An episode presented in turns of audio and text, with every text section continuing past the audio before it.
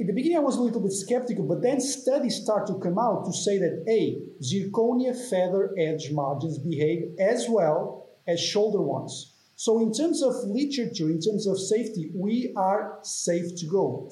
Now, the main advantages you are saving more teeth, you are making your life easier, your impressions are easier, the fitting is easier, and something which really attracts me periodontal stability is much, much higher.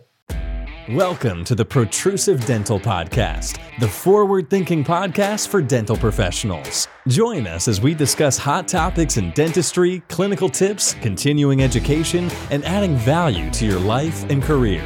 With your host, Jazz Gulati.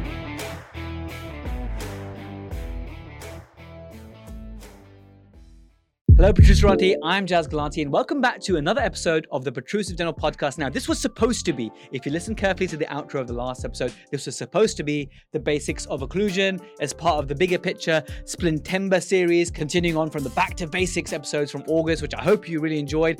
But the problem is this, man, it takes a long time to script my solo episodes. Like if you if you think back to uh, September last year, so September 2020, we did the Splintember series, and man, I, I forgot how much effort takes to to put something together. But I, am still determined and keen to put something together that's going to be, you know, while you're commuting, while you're chopping onions, gardening, whatever you're doing, to make it a really valuable episode all about my perceptions of occlusion and just the very basics from like centric relation to freedom in centric to when to conform and when to reorganize and what all these things actually mean. So I am working on that and I'm gonna get, get that out for you very soon. So that's why it's been a bit of delay in case you're wondering. But today, take nothing away from this absolute gem of an episode. Think of it this way, like I've delayed basis of occlusion, but I'm giving you something that's I've really, really prized. I was actually gonna save this one for another time in the future because we've got George Cardoso uh, from Portugal,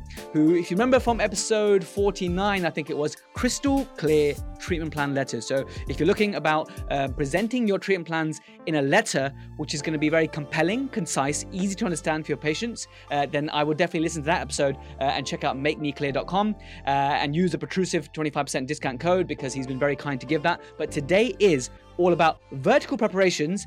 What are they? Revisiting something that we also tackled in episode 19. Whoa, look at me referencing all these episodes. I have enough now to reference in the past. Check that out. Anyway, so Jason Smithson came on episode 19. We talked about VertiPreps uh, and Emax onlays. Uh, absolute cracker of, of an episode. Uh, even though his audio wasn't that great, it was uh, so, so jam packed informative. Now we're taking that VertiPreps and we're going a little bit further with George Cardoso today. So we do revise like what is a vertical preparation of crown? How does it differ to a traditional crown preparation using a chamfer or a shoulder?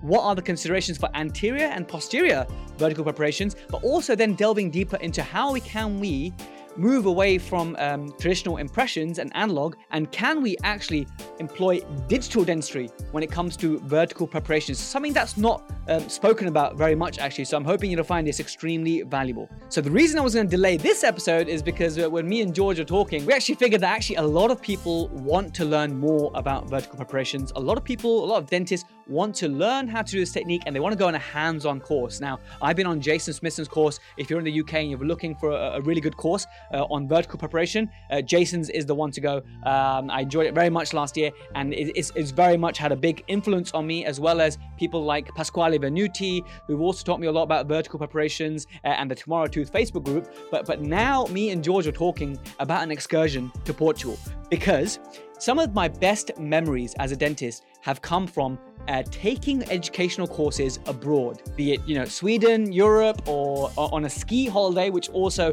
uh, doubled up as a, a, CPD sort of dental sort of educational event. So these holidays are often the most memorable. So me and George were thinking maybe next year, if you guys are interested to learn about vertical preparation hands-on, also have a little holiday at the same time, tax deductible, uh, then why don't you sign up on protrusive.co.uk forward slash vertical dash Portugal. That's forward slash vertical dash Portugal. Now, if you put your email address in there, when and if this happens, I'll email saying, you know what, we're kind of thinking we're going to get 15 to 20 dentists, Protruserati, to go to Portugal together, no matter where you're from, in Europe or the world even, to go to George's clinic and he'll teach us hands-on vertical preparations uh, so we can you know, delve further into this technique. So bear that website in mind. I'll put it on the YouTube or on Dental Tubules or on the main page at protrusive.co.uk. So that's, like I said, another reason why I was delaying this episode. But now that I can't give you basics to occlusion, I'm giving you this one about going digital when it comes to vertical preparation and revising all about from a different angle, a different perspective, from how much cement space you need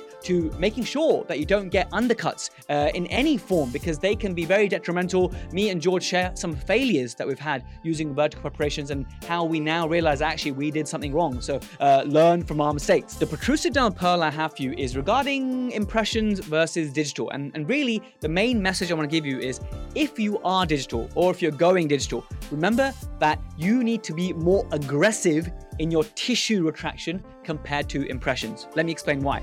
Imagine you have a, a, a sort of equigingival or slightly subgingival crown preparation, uh, and you're going to be taking impressions. That um, light-bodied uh, silicone material, for example, is is thin enough that it can creep into the sulcus space and capture that area. Whereas with digital, if the light cannot get there, it will not record it.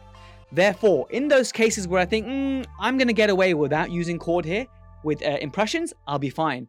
But if I'm think if I'm unsure with digital, you better bet I'm gonna place a cord. Okay. Now with um, with impressions, when I can get away with just um, one cord, then I know I'm gonna be doing two cord technique to get that vertical and horizontal retraction of the tissue. So everything that I do with impression, I take it one step further when it comes to digital scans because you need to be more aggressive with your tissue retraction. You need to show the scanner more. It can't creep and flow like our impression materials. So just remember that little tip. So let's get now to the main episode and I'll catch you in the outro. But You've now been on the podcast before, George. It's great to have you on again. Uh, if anyone hasn't checked out the episode where we talk about crystal clear treatment plans with Dr. George Cardoso with Make Me Clear. You need to check it out. That has actually impacted so many dentists because they came away having a clearer idea of how to communicate better with their patients, both in terms of verbal and of course written. So please do check out that episode. Uh, I will link it in the show notes. Uh, George, welcome back again. How are you? I'm fine. Thank you so much for having me. It's always a pleasure to be talking to you. And um, thanks so much. I'm, I'm glad to be discussing today something like obviously we talked about communication before and we talk about written treatment plans, which is so important and something we don't talk about enough. But you're such a talented dentist, um, George, that it'd be a real shame if we didn't do a clinical episode. And like, like you're one of these dentists who are so just brilliant at everything, and I have to think, what kind of topic can I give so we can niche down into something? And I love how much of the the vertical protocols that you have adopted, uh, and I love how much you're pushing the boundaries with digital. So this episode, uh, this episode is more about vertical specifically in terms of digital vertipreps. So let's just um, dive right in for those people listening who still have no idea, even though I covered a little bit with Jason Smithson uh, in one episode, it was a little bit rushed because we did half on Emax onlays, which could easily be a five hour episode, and half on VertiPreps, which could be many episodes as well. So, in your view of the world, George, what is a vertical preparation? Because some dentists will be like, I have no idea what this is. Okay, so the vertical preparation was something that actually changed, completely changed the way I approach the way I approach initially only posterior teeth, and now er, er, for me, every time that I go for a crown, that I'm doing something which is non-adhesive, every time that I go for resistance and retention, the vertical preparation is by far the best approach that I can go. So I completely changed my practice, completely changed my practice. Um, Initially, I had to say I was a, a, little bit skeptical because I thought maybe it's too thin, it will break. Uh, maybe the technician will not see the finishing line. There are so many things that we have inside our mind, especially when it goes for fixed prosto, which actually, when you really think about it and we, we look at your literature, about 30 to 40 years ago, we already knew that vertical preparations were actually very good. So, just a little bit of historical perspective. So, when the PFM started, it was about vertical preparations. So the finishing line was, was metal. So then we evolved a little bit and we wanted to do what it's called the ceramic shoulder. So we wanted to have more space for the dental technician to layer down the ceramic. So instead of doing like a feather edge margin, we started to cut horizontally, a shoulder or a chamfer. So that would give space for the dental technician to hide the metal on the cervical area and to provide better aesthetics. And we kept like that for 20 years. But then something interesting came up, which was CAD-CAM, right? And because of CAD-CAM, what happened is that we wanted to also to have a very thick amount of material in the shoulder area, right? So instead of being minimally invasive, what CAD-CAM brought, I don't know if you remember the Procera crowns from Nobel Biocare, which were the first all ceramic alternative to PFM. And what happened is that we became even more invasive. Why? Because CAD-CAM readers wanted to have space, right? So when we started to have CAD-CAM, vertical preparations seemed even far away because we never thought that CAD-CAM machines would be able to mill such thin margins. So more recently, and Jason Smith and some Tomorrow Tooth group and Right group, we really start to look a lot into vertical preparation. And I was curious, I, I started to follow them. And I, uh, at the beginning, I was a little bit skeptical, but then studies start to come out to say that A, zirconia feather edge margins behave as well as shoulder ones. So in terms of literature, in terms of safety, we are safe to go. Now, the main advantages, you are saving more teeth, you are making your life easier, your impressions are easier, the fitting is easier, and something which really attracts me, periodontal stability is much, much higher. So mm-hmm. you can't lose with vertical preparations.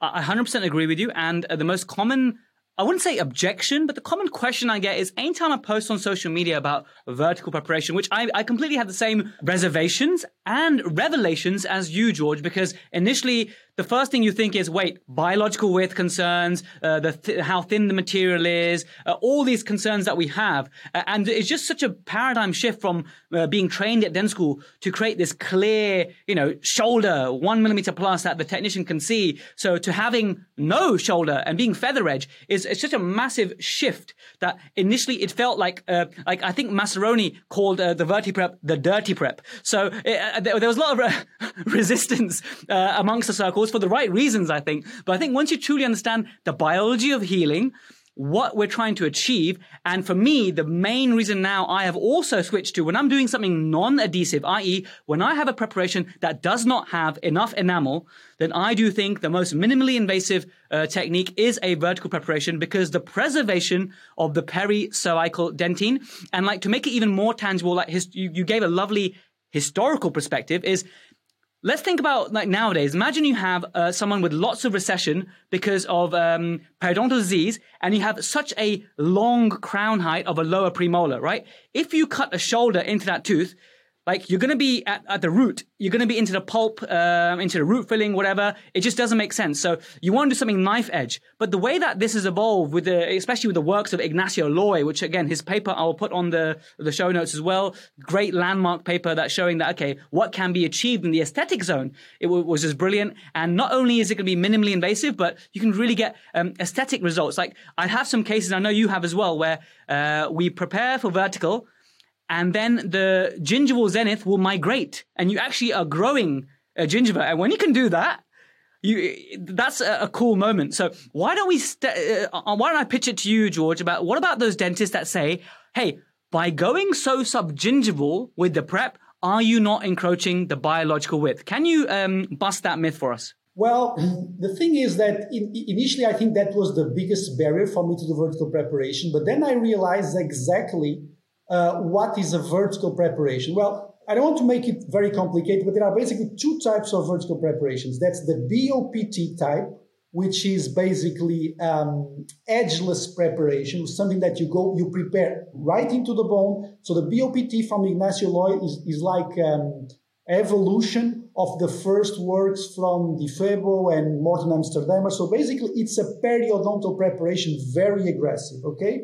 So that serves the purpose of going very deep, cleaning all the bacteria, and also, let's say, resetting the periodontal tissues. Okay, so that is a very invasive preparation, and that should be reserved. That should be reserved for cases that need to do so, like periodontal case or stuff like that. Okay, but then there's another type of preparation, which is almost uh, more known as the verti prep, which is basically a preparation that does not go as deep.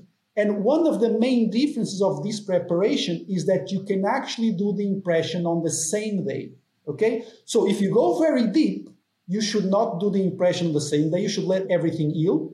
But if you go not as deep, you can actually make the impressions on the same day. And usually, when I don't go as deep, I leave that to cases of posterior restorations. Okay, so the BOPT, what I usually do is I do an adaptation and I, I, I do something like so let's imagine the BOPT. One thing, uh, one of the good things about the BOPT is that you can actually play around with the levels of the gingiva. Okay, so you it's a more invasive preparation, which on the anterior cases you may say, well, why are you being so invasive on anterior cases? You have to remember one thing. So the vertical preparations, which I divide into like BOPT and VertiPrep, two different scenarios. The vertical preparations are preparations that are an alternate, a type of crown. They are not an alternative to the veneer. They are not an alternative to the onlay. So you have decided to go retentive. You have decided not to go adhesive. Then you choose a vertical preparation. Okay. So in the anterior region, well, when we are thinking about vertical preparations is because I already have almost no enamel and darken substrate. So if I want to use a vertical preparation, I would need to be very aggressive on the anterior one, especially on the mm-hmm. buccal part, because I want to have space to do like a ceramic shoulder, like a artificial new cemento enamel junction. So I go very mm-hmm. deep there.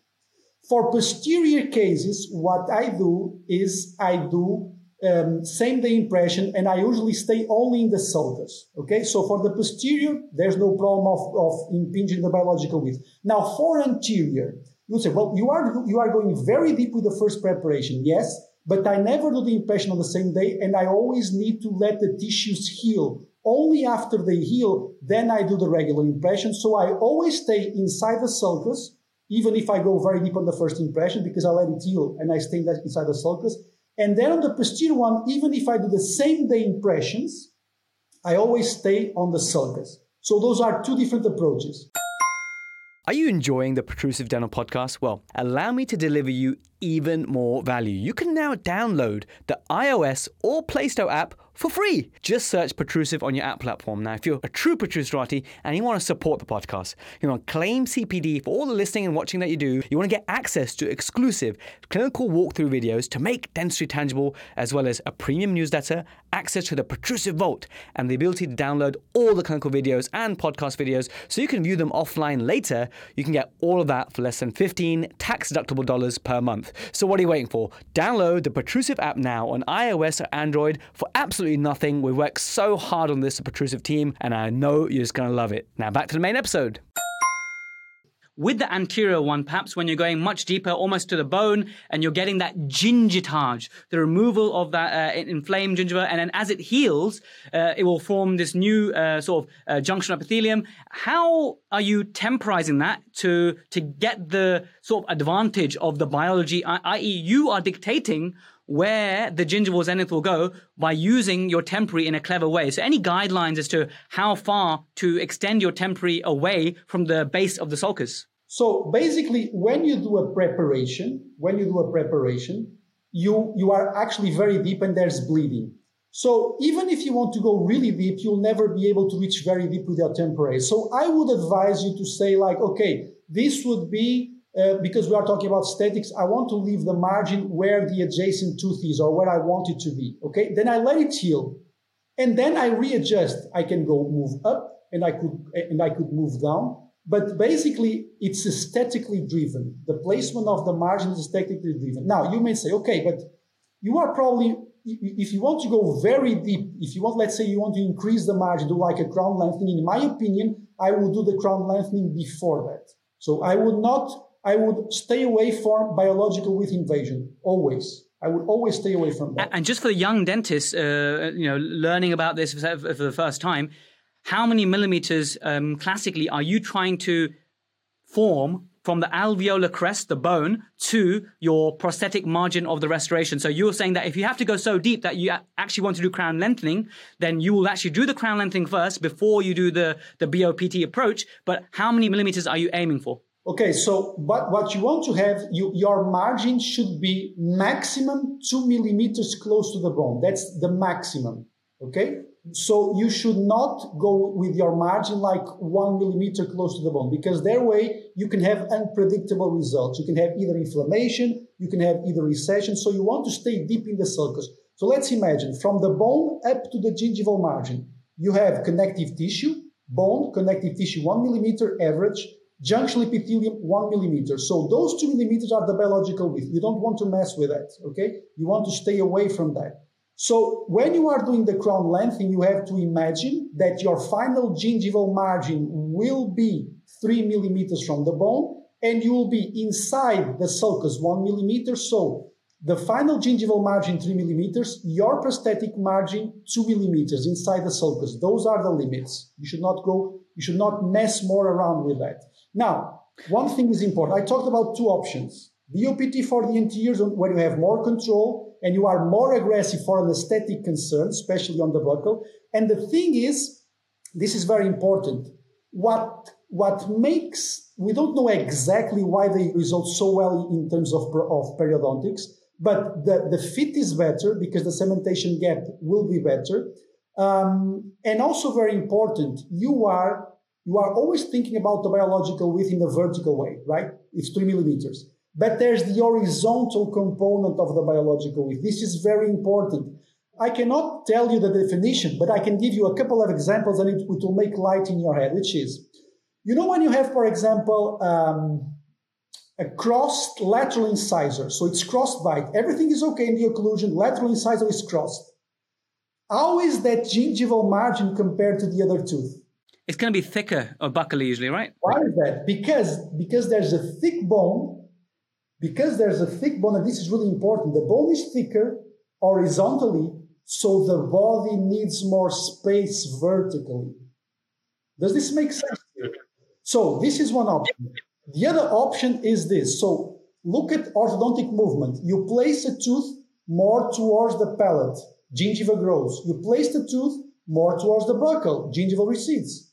So the thicker the bone, the more space the, the body needs to get, because usually we're talking about thir- three millimeters, two biological width and one sulcus. But if the bone is too thick horizontally, vertically, you may need three or four millimeters. And going back to the lateral incisor example, if you go there with electric scalpel, you just cut the gingiva, what will happen? It will grow again because the bone is very thick there. Okay. Now let's imagine we can do this prosthetically. I go to the buccal area to the to the root, I reduce it. So when I reduce the root, I'm increasing the thickness of the bone. So the bone, the body will naturally try to create more gingiva because they need more space. Basically, you are fooling the biological system and telling it, look, you have a very thick bone. And because of that, you need more vertical space. So the tendency will be number one, sometimes to grow, or at least, and this is very important, Number one, to grow in vertical preparations, or at least not to recede as much, which is a big issue that we have with horizontal preparations. And let's be honest, I usually say this only on social media, there is no recessions on crowns. in our cases, we know there is.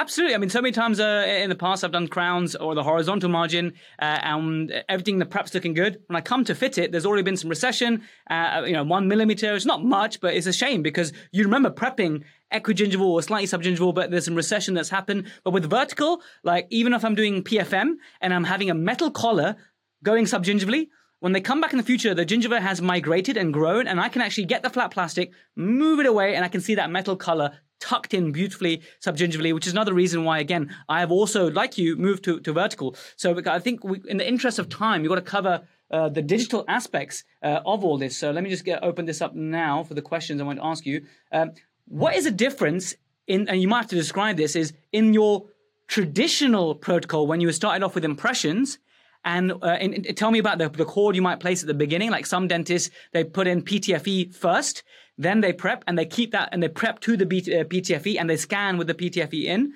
Uh, and, and, is that also what you would do in when you were doing impressions, or is that only now with digital? And how is your protocol different now that you're doing more and more, uh, like myself, digital vertical preparations or vertical impressions? Okay, so the first thing that we have to understand is that impressions are much more predictable in vertical preparations than in horizontal.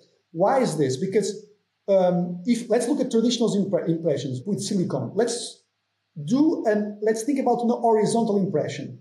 Where will the air bubble end? In the worst place, in the margin. It always ends there. The air bubble always. If you think about vertical impression, because there's pressure from the putty, where will the bubble go? Into the sulcus, where it's not relevant. So it will not, even if you have a bubble in the sulcus in the deep part, it will not have a problem for another technician. While if you have a bubble on the horizontal technician, on, on the on the horizontal preparation, it always stays on the margin and on the worst place possible. Okay, so traditional impressions are much more predictable in vertical preparations, and I would do them exactly the same way as I would do horizontal preparations. It, it depends on the technique. Sometimes you, you prefer to do double impression. Sometimes you prefer to do triple impression, but they are they will always be more predictable. Always, I can guarantee that to you. Now, the silicone goes deep there. Now, with the vertical impressions, I think that they are more challenging than horizontal impressions with, with digital scanning. Why? Because there's this, they are deeper, and then the gingiva has the tendency, even sometimes when you use double cord, the gingiva has the tendency to do this, to go and hide and create the, create a shadow deep there. So, number one, something that if you want to go, I usually say this if you want to do fixed prosto, you need to have an electric scalpel, or you need to have some, some top notch periodontal patients without any, any sort of inflammation, which is almost impossible. So I would advise anyone to do prosthetic uh, fixed prosthodontics to go to have an electrosurgery scalpel because this is really critical. This will allow you to do sometimes when the patient hygiene is not better, sometimes there's, there's a, a little bit of inflammation. You can just go there and cut the thickness of the gingiva. I would not cut it horizontally. I would not cut it vertically, let's say it. I would only cut inside the sulcus so you have correct space for the scanner to read. Now, if you have a healed site, so the site is healed, the site is healed. So you did the preparation, and you go for the second appointment for the scan, which is something that I rarely do. If you do that, you can do double cord technique because the tissues are healed, double cord. And if there is any area there that's still making a shadow, just go with the, with, with the electric scalpel and cut it there. Okay? This is number one, the electric scalpel. Number two, the best way to control bleeding is, in my opinion, the retraction paste from 3M. 3M retraction paste, it's a miracle, an absolute miracle. First situation, it's healed. You do double cord and you'll be fine. If you want, you can use like electric scalpel just remove the gingiva that is eventually covering. That's number one. So double cord and you remove the outer cord before the impression. One of the, the good things about digital impressions is that if there is some area that you see it's not good, you can go there, erase it, and redo it, which is something absolutely amazing. I think I think that you agree with me about that, right? Yeah, that's perfect. Now, second situation, which is what I do. I usually try to do preps for for, for being more more uh, more productive. I try to do the prep in the same day of the impression. And here we have some gingival challenges in terms of healing of gingiva and stuff like that. And we are always dealing with bleeding eventually. So in those cases, my protocol is usually so I do the prep, okay? I do the prep.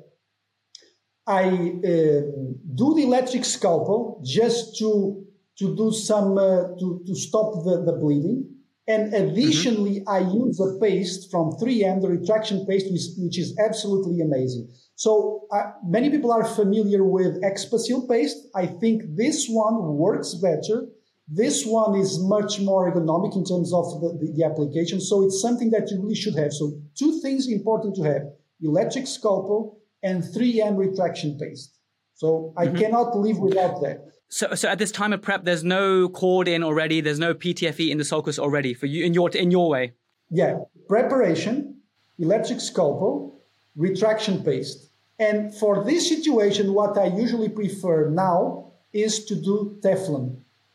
Okay, mm-hmm. so the, the thing about the Teflon, there's there's like a small learning curve. What the way that you apply the Teflon is not the same way that you apply the cord. So on the Teflon, you have to do some pressure and keep it there for one or two seconds, and remove it. Pressure, keep it there for one or two seconds, and then remove it. And what happens that the Teflon will actually spread away the gingiva and you will actually see it will spread away the junctional epithelium okay it will slightly spread away the junctional epithelium but then the good thing about the Teflon is that if you use a colored scanner, what I usually ask my dental technicians is that you go all the way until you see the white. That's when you stop your finishing line. And you will not have mm-hmm. any issues and you will not be impinging the biological width. Okay? So this is usually my strategy. The third case is extreme case. Is one thing that I really love about vertical dimension. So we talked about VOP, BOPT technique, vertical preparation. Now, extreme cases. What do I do? I mm-hmm. do a mix of both of the techniques. What are extreme cases? Cases that are being considered for implant.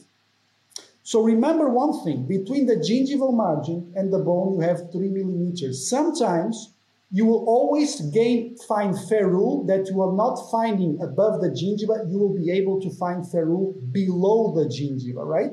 Another massive advantage of vertical, absolutely. But the, the, now here comes the criticism. Okay, now if you go below the gingiva, now you are at risk of going into the biological width, and it is true. So what I do is this extreme case preparation, BOPT preparation up until the bone because I want to maximize the amount of of seeing. Then what I do, I do electric scalpel, okay, just to remove the, the, the, the hemorrhage, and then retraction paste. Then, then remember, we have no sulcus here. You cannot place anything because what you are seeing is the bone. So what do I do? Direct scanner. I know this is a little bit outrageous, but then comes the trick. I tell my dental technician exactly where to place the margin. Where do I place it? At least one millimeter away from the bone. But then you ask, well, but then you will be in the junctional epithelium. So you are impinging the biological width for one millimeter. It is true. Yes, I am impinging, but I am weighting the pros and cons. I am saving a tooth with the risk of causing some gingival inflammation. But on the other hand, I am saving a tooth, which is for me the most important thing. Now you can ask me, why won't you do crown lengthening? I stopped doing crown lengthening on posterior teeth for two reasons. If you do it interproximally, you will lose the papilla, and even with good contact points, there will be food impaction.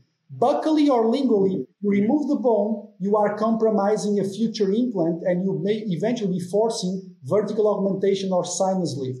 So what now? What does the literature and the research says in terms of the biological width? It says two things. First, we don't know exactly, it's not predictable what happens. In some cases, you invade biological width, and what happens? There is a chronic inflammation that does never go away. Sometimes there's a small inflammation for one or two months until the bone resorbs to make to create a new biological width. Okay, and some other situations, nothing happens as long as you stay like one millimeter away from the bone. So we don't know exactly what happens. And for example, the last classification of periodontal disease, they say you should not go in the connective tissue, which is very close to the bone, but we don't know exactly if it's safe or not or not to go to the junctional epithelium. And what I do, I go into the junctional epithelium and I assume that risk. But to be honest, I never had any issue but I assume that risk of invading one millimeter of the biological width in the junctional epithelium, but I will never go to invade the connective tissue very close to the bone. But remember, I am only doing this in extreme cases in good periodontal um, patients and also in cases where the implant is being considered. So I am taking risks in extreme cases. And in that case, I only use uh, preparation, expose the bone, electrosurgery, retraction paste, and then I will I will not use anything, but I always tell them the technicians stay away from the deep of the sulcus because what you are seeing is the bone. Stay away one millimeter, and because you have no sulcus, you cannot place anything there. Okay, I don't know if it, this, this, this, this makes sense. It made sense, and I think it's a, it's a good uh, description of uh, the indications of that uh, extreme approach. Uh, so that all makes sense when you're trying to save a hopeless tooth, but also preserve some bone for the future implant and preserve the papilla. Uh, so that, that makes perfect sense, and, and, and I like that. Uh, and I think I've, I've learned something from that uh, for sure as well. Um, in terms of I mean, you're, you're obviously scanning in those preparations, and you're telling the technician to just stay one millimeter away from the bone, which which is awesome. Uh, and as long as you use the uh, electrosurgery, you can actually um, create that create that vision, create that path of scanning or the ability for the light to reach there. That's the most important thing. The light should be able to reach there unimpeded so it can record that area. So, so that's very good. Um, just going, rolling back a bit to those um, BOPT anterior cases that you might be doing, where you're uh, being quite aggressive because you want to change the gingival level. Um, are you scanning for that as well, or are you taking uh, impressions for anteriorly? Because me, if I'm having any anterior cases, which mostly I do more posterior cases, I'm happy to scan. Um, but uh, for anterior, I, my bias is still uh, because I don't have as much faith in scanning. Uh, I will, and, and, i really want to try and do the BOPT, go quite subgingival. I'm still taking impressions. So, what would you advise me in that regard? Uh, for the anterior cases, I, I, I do either way. If it's like a small case, like one or two teeth, I usually go for scanning without any issues. If it's like a bigger case, six or four, six or four, I usually go for the traditional uh, scanning. But that is just a question of, you know, that the higher amount of teeth, the more errors are you eventually placing on the scanner. That's just because of the technology. But I, if the technology evolves in the future, I would happily do the scanning without without any issues. I don't know if I, I can show you an image here because I think it will make and while you're finding this, if you don't mind, I'll ask you a question while you're finding this. So, for those people, who, a reminder: these podcasts are not just audio only. I know many of you drive and listen to the podcast, but these are accessible on, on YouTube, on Instagram, on Dental Tubules, uh, and a few more platforms coming soon as well. So, uh, if anything, any of my guests, like George, going to share something now, you can check it out in the video part as well. Oh, I love this, fantastic. So, it's definitely worth it. I can see the the graphics already, which is good. Uh, but this whole concept, George, of kissing the bone. I've seen some on social media with like uh, that term. Okay, this preparation now, uh, or the crown is kissing the bone, and because your because your crown, your metal ceramic or the zirconia is so thin, and it's like it's been, it's almost like 0.3, but then it gets tapered down to, you know, infinity and such a thin, smooth collar that some people say that actually the biological width is, is, is less of an issue because everything is so smooth.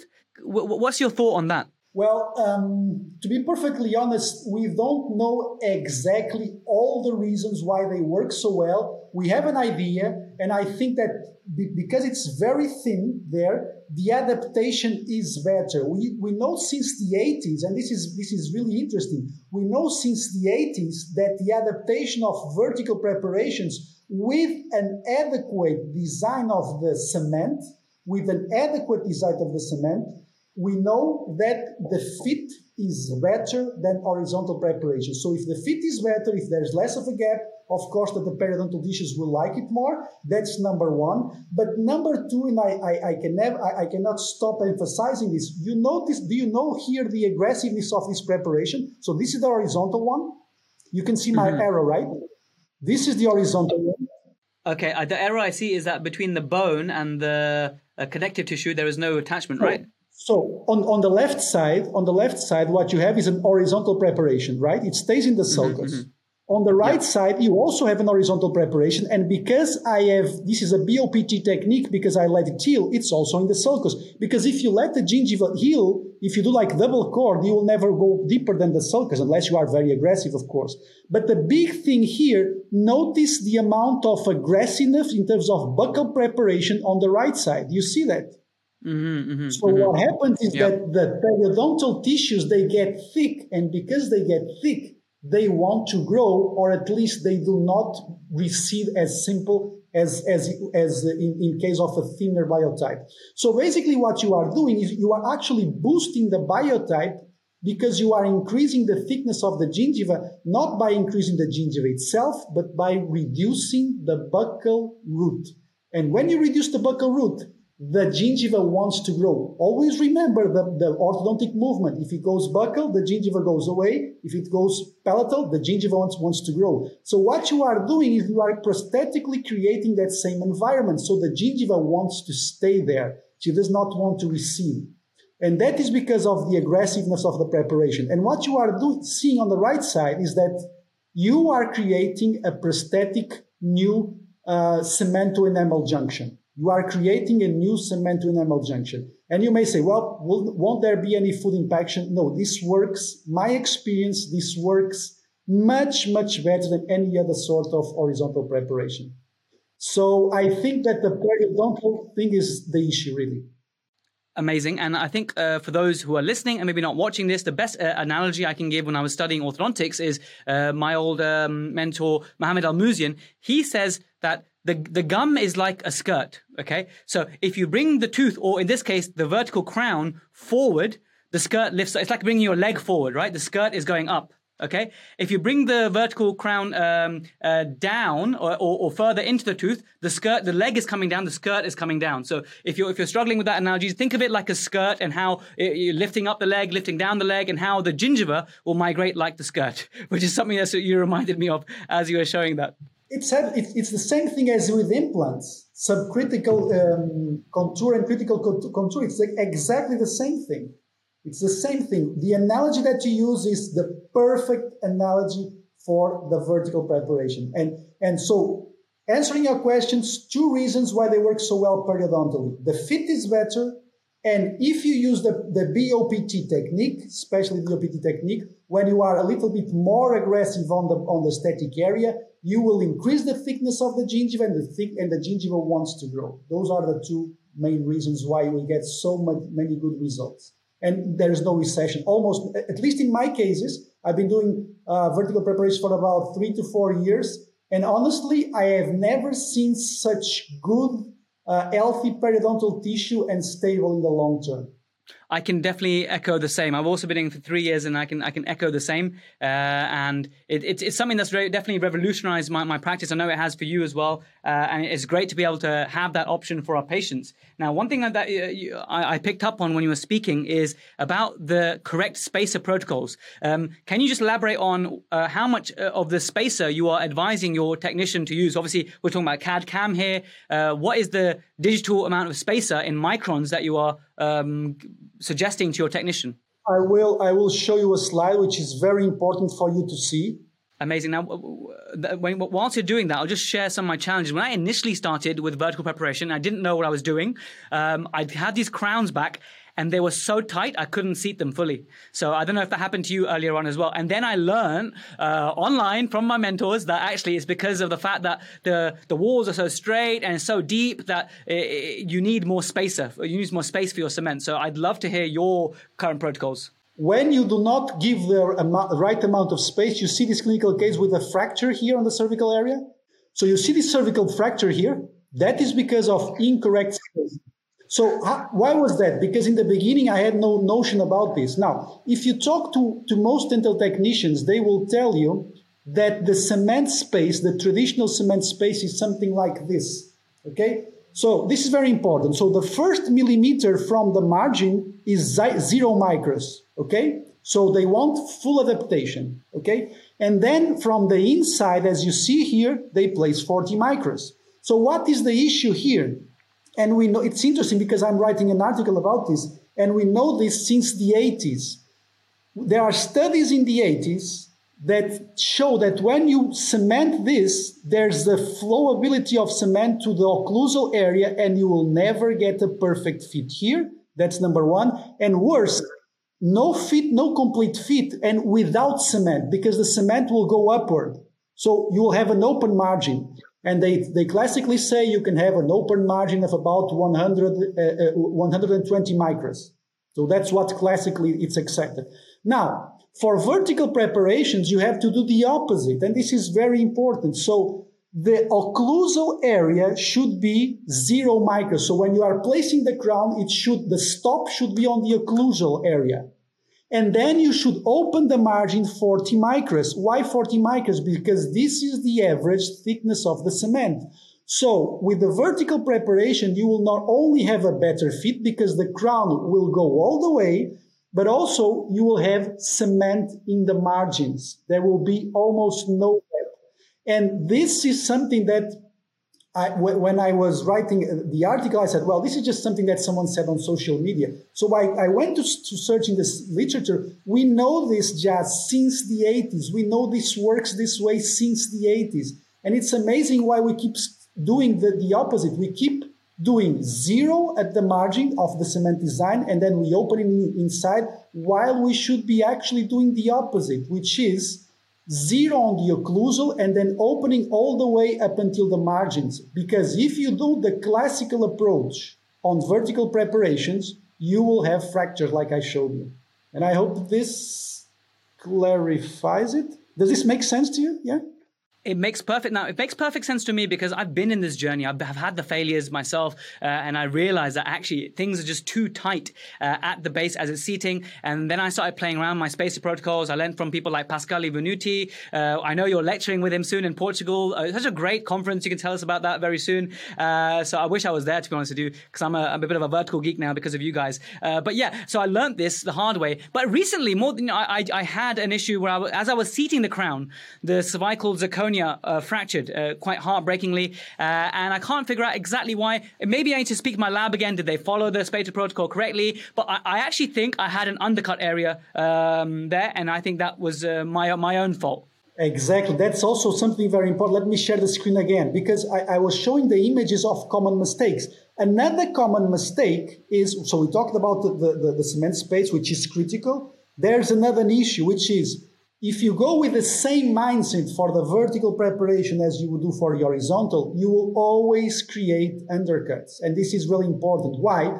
Because when you do an undercut, you see here, this is a scheme of when you do an undercut with an horizontal preparation, the technician has the space to cause an alleviation. They, they will call like uh, relief in this area. I don't know if this is the correct term to say, yeah, it's like blo- it's blocking out. They block out the undercuts. If you if you make a, um, an undercut in a horizontal crown, they will block out the undercuts. Yep. But if you make an undercut on the vertical, will they be able to cut it, to block it? They won't. Mm.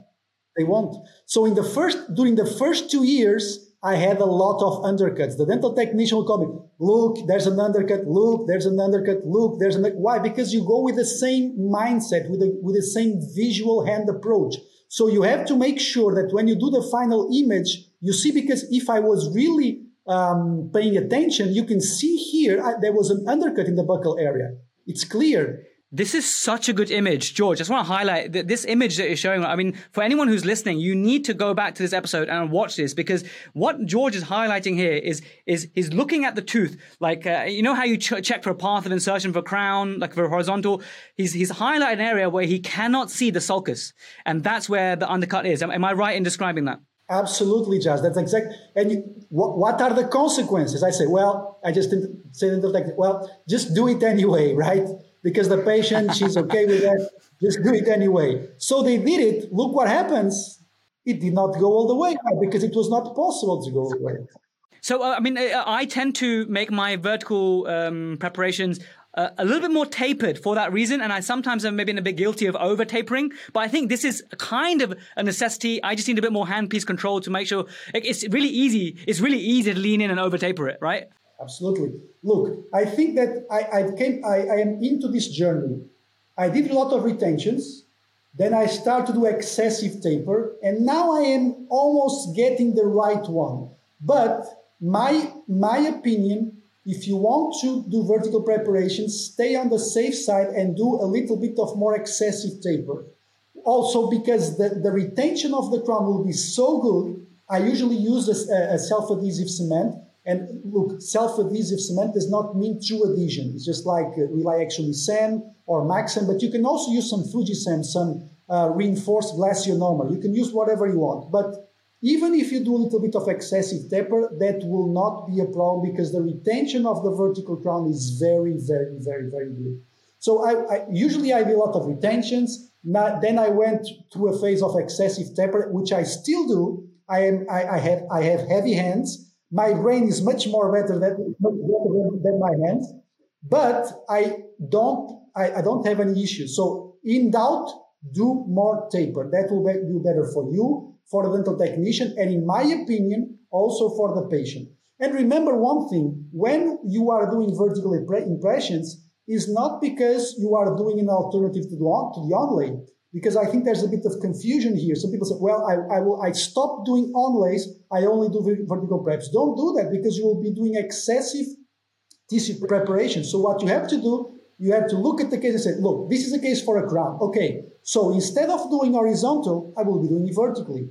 So if you if you do select the cases that you need to do, you will be on the safe side. And in my opinion, excessive taper is always better than the retention amazing. That is uh, sensational. I think that's going to help a lot of people. So all those mistakes me and you have made, George, if you listen to this episode and, and learn from our mistakes, you will be doing uh, the correct taper, uh, the correct um, uh, spacer protocols, the correct way of scanning or taking impressions. Make sure you can see the sulcus. There's so many gems that we've shared. So that is uh, amazing. You've answered all my questions. Just one more thing. Do you think, or do you think there's an inadequate scanner out there, or are they all reasonably okay to scan uh, for vertical preparations? So my advice, if you are considering a scanner, um, of course you have to you have to see if it fits for you financially. But I use the Medit i500. Now there's a new one, the Medit i700, and in my opinion, it's the best value for money. It's the best value for money, the i500. Now the issue is if you are working in a place where they are doing Invisalign,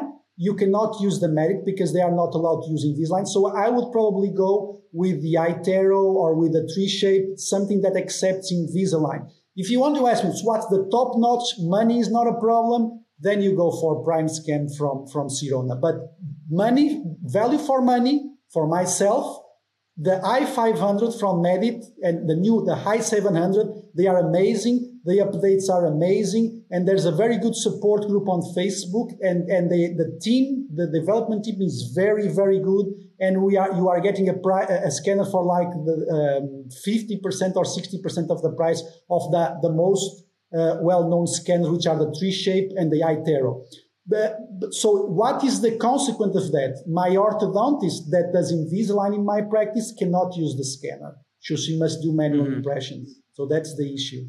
Yeah, I've seen a big, um, uh, you know, hoo-ha on social media about the, the merits of the i500 and now the i700. I think a lot of associates are buying their own scanner because it is much more affordable, uh, and, and, that's great to see. But you're right. I think the caveat is Invisalign. But mo- a lot of clinics now they have multiple scanners. They have one iTero for the Invisalign, and then they have uh, the, the Medit for restorative, and, and, that's okay. You know, it depends on what works in your practice uh, and the budget. Um, you've answered all my questions, uh, George. You've been absolutely amazing with value. Honestly, I could listen to you over and over again, but just due to time, we'll have to call it there. Please tell us about uh, the projects, the teaching, anything that you have on vertical preps. I know you got the brain hands. Tell us about brain hands. Tell us, uh, this is your moment to just, how can we learn more from you? Because honestly, I know the listeners, the Protruserati love your style. Well, basically, I, I, I am a nerd. I'm a dental nerd. I love to do publications. I love to teach. I created the Brain Enhance, the website, which is very good if you want to have any, any doubt in terms of cementation protocols or adhesion protocols. There's a step by step. It's all free.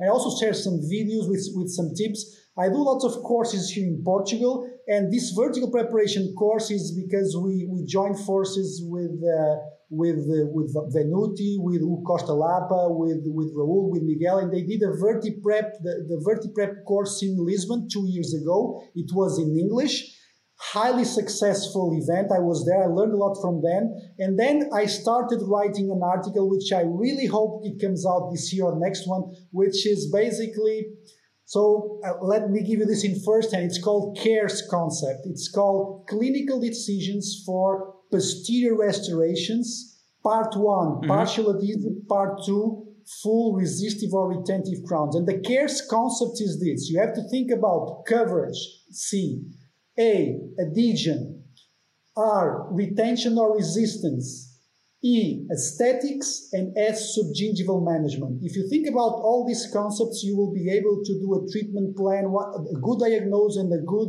a good plan for uh, doing single unit posterior teeth. So I hope that the article comes out this year. So it will basically answer all the all the questions I hope of how you should diagnose, plan, and execute single unit posterior teeth. Either if you are talking about adhesive tabletops, onlays, overlays, or if you are talking about retentive resistance, which is the, the, the vertical preparation in this case. And on the 10th, I think it's the 11th and the 12th, and the 12th of uh, June this year, uh, because we could not be doing, we, we could not be able to do it because of the pandemic. But this year, because of travel limitations, this edition will be in Portuguese in June. So it's only for Portuguese because all the other foreigners they have travel limitations. But I am pretty sure that eventually this year or next year we will be doing the same edition in English. And I, I hope that you come over to Lisbon to to visit us. Um, I would love that, George. And what, what, what I'll do is um, if I uh, speak to the Protruserati, who I know they want to learn uh, vertical, and we also have been meaning because to, to, to do a little getaway right? So if I can organize a group of the Protruserati, right, to come and fly as a group, it'll be so much fun. As a group, we all fly to you. We come and look at your practice. We you, you teach us vertical preparations. I think that'll be amazing. I would make sure you'll have the best time of your life professionally and personally and have fun. I will take good care of you. Just listen, as long as there's red wine and meat, you you have me. I, I, I don't know if you know, but my father has a seafood restaurant and the restaurant is like 20, 20 meters from the ocean. So I think that answers all your questions. You had me at seafood. Uh, this is amazing, George. I think I'm going to make that happen, right? So, guys, if you have in your mind an interest to come as a Protruserati, maybe 15, 20 of us, something like that. Uh, is that 15, 20 too much? Is that okay? Okay, 15, 20 of us uh, to fly to uh, near Porto together to uh, to have um, some time with uh, Dr. George Cardoso uh, and learn vertical preparations and have some seafood, then do this. Go to protrusive.co.uk forward slash vertical and let's see how many people are interested. Now, I imagine hundreds will sign up, but then only about 20, once they ask their wife or husband, you know, will eventually be able to come, uh, and the dates and stuff. So, um, let's put our feelers out. It'd be so great to have, like, I always wanted like a, a protrusive ski trip, but my wife doesn't ski. But this is, you know, somewhere in the sun, seafood. My wife is okay with that. So, um, you know, bring your family along. Let's, let's make a little, uh, excursion. I'm actually really excited. So amazing. We will do that. George, thank you so much for giving your time today. And, uh, I hope to see you with about 15, 20 good friends and listeners of the podcast uh, in Portugal to learn about vertical. So, Jess, thank you so much. I have to say that is a promise. I will not uh, let you go by this or the next year without coming here to Portugal. I love it. Thank you so much. I'm, I'm totally up for that. Well, there we have it. Another cracker with George Cardoso. Don't you just love his willingness to share his failures and those extra tips and advice that he gives that I don't think any other educator has thought of? So, uh, thanks, George, for delivering great value there. Uh, and if you want to come to Portugal with us, it's not a done thing. Like, I, I don't know, uh, it's always been a thing in our mind that to, to get a group of like minded dentists and go traveling the world and learn from amazing clinicians, right? So, now that the world is opening up with COVID again, uh, if, if that's something that you're interested in, go to protrusive.co.uk 5.k forward slash vertical dash Portugal and maybe I'll keep you uh, up to date. You know, maybe we'll see if something works out. I've got a feeling it will uh, for maybe spring 2022. Let's see. So sign up if you're interested. I won't spam you or anything, but if you do want to join my newsletter for like uh, up to date episodes, infographics, PDFs, then join that as well. That's protrusive.co.uk forward slash newsletter, and I'll keep you updated. Anyway, I'll catch you in the next episode. Fingers crossed. Wish me luck that I can put together the very, very mammoth task of basics to occlusion, okay? Wish me luck, guys. Okay, I'll see you in the next one.